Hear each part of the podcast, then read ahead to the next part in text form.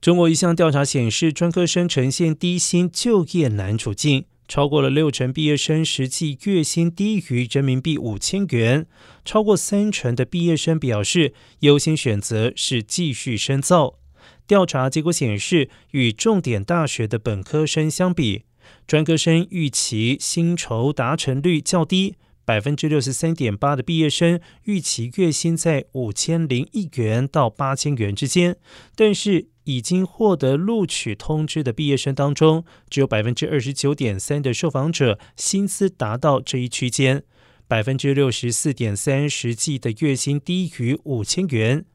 相较于重点大学本科毕业生月薪预期多在八千零一元到一万元之间，